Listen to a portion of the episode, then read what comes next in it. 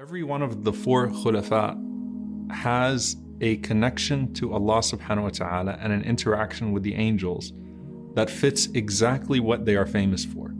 So with Abu Bakr radiallahu ta'ala anhu, it is, he is as-Siddiq. The highest name that you could be written with Allah subhanahu wa ta'ala with is as-Siddiq, right?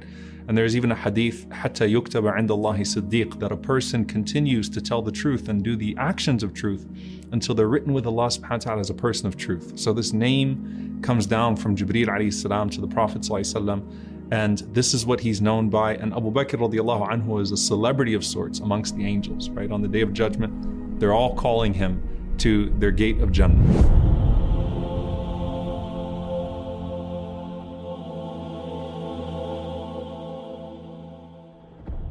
And Umar radiallahu ta'ala anhu is the one who's in touch with the truth, right? The one who, subhanAllah, is speaking to the angels and the angels speak through him in regards to his judgment, in regards to his perception, because the shayateen would be nowhere around him.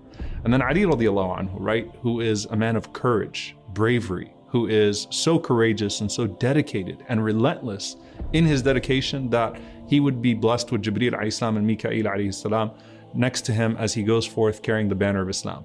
Now with Uthman radiallahu ta'ala anhu, there is something very special about Uthman radiallahu ta'ala anhu, because usually we talk about the angels inspiring goodness in us, meaning the angels in our presence change our demeanor.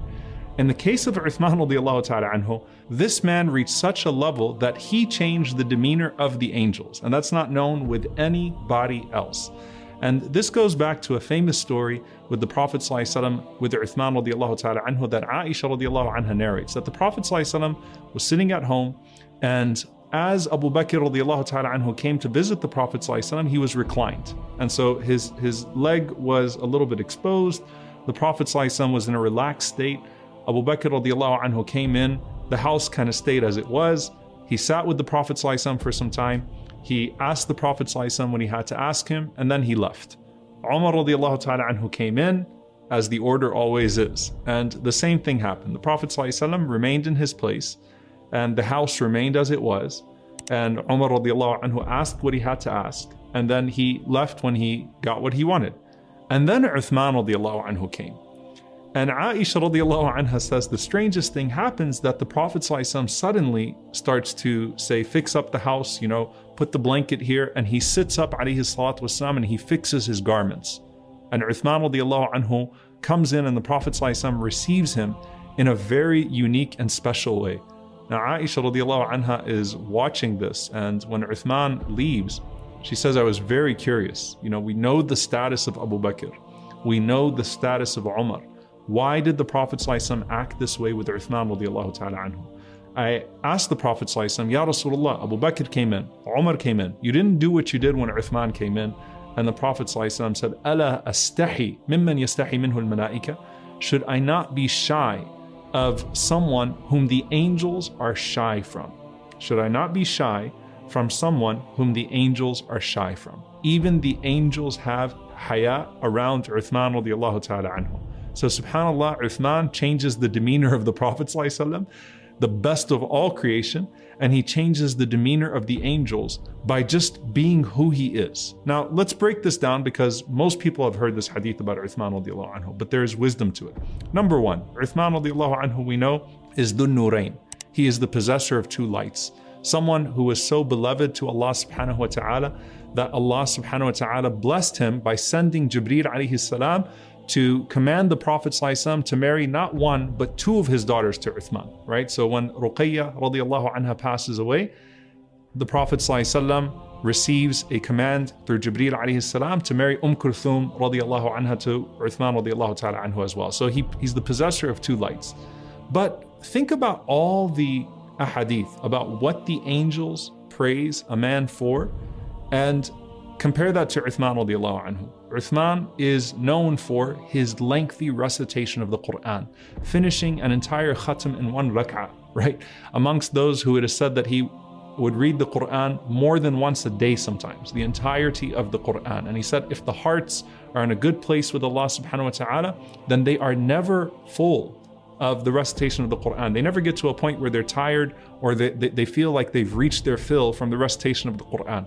He loves the Quran, so he recites the Quran constantly. Uthman radiallahu ta'ala anhu is the man who comes forth with sadaqah that is unparalleled, with charity that's unparalleled. So when you think about the angels that descend for the Quran, the angels that descend for sadaqah, right, for charity, crying out, Allahumma a'ti munfiqan khalafa, that, oh Allah, give to the one who gave, and oh Allah, withhold from the one who withheld. Think about Uthman radiallahu anhu coming forth every single time the Prophet ﷺ asks for anything. And the Prophet ﷺ holding the coins of Uthman radiallahu ta'ala anhu and saying, nothing will harm Uthman radiallahu anhu after what he did today. But there is a particular trait, al-haya, al-haya, the concept of shyness, the concept of bashfulness. And there are multiple narrations about this concept of haya. The Prophet ﷺ mentioned al-haya min al-iman. Bashfulness is from faith. It's a form of iman. The Prophet ﷺ said, al-haya la ya'ti illa bi khair, that anything that comes through haya, through this concept of modesty and shyness and bashfulness, anything that comes through it is good. Al-haya khayrun kullu. Haya is all good. It is the main characteristic of Islam, and Uthman radiallahu ta'ala anhu embodied haya. Now, what makes it so impressive with Uthman radiallahu ta'ala anhu that he was so shy? First of all, his shyness was in public and in private, and it was with his family and it was with the community. And more than all of that, it was with Allah subhanahu wa ta'ala. He had a shyness to sin, a shyness to do anything that would be displeasing to Allah subhanahu wa ta'ala. He had this modesty, this humility, this shyness that he carried throughout every facet of life. But the thing that makes it even more impressive is that Uthman radiallahu ta'ala anhu had every reason to not be shy. Okay, you think about the things that make people a little arrogant, that make people a little boastful, that cause people to degrade others. Uthman radiallahu ta'ala anhu had beauty. Uthman radiallahu ta'ala anhu had wealth. Uthman radiallahu anhu had the look, he had the wealth, he had the clothes, he had the status in society. And with all of that, Uthman radiallahu ta'ala anhu was the most humble and shy person that you would meet.